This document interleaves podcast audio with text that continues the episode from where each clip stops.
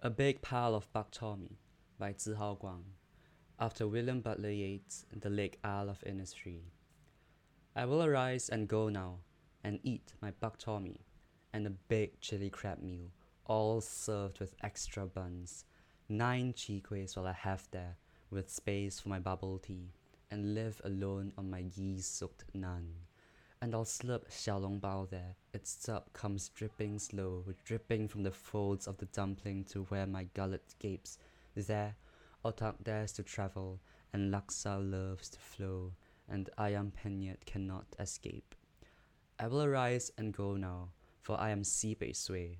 I hear old hawkers shouting their orders at my door. While I stare at this chow mein, this fortune cookie tray, I hear them in the fresh bak chor.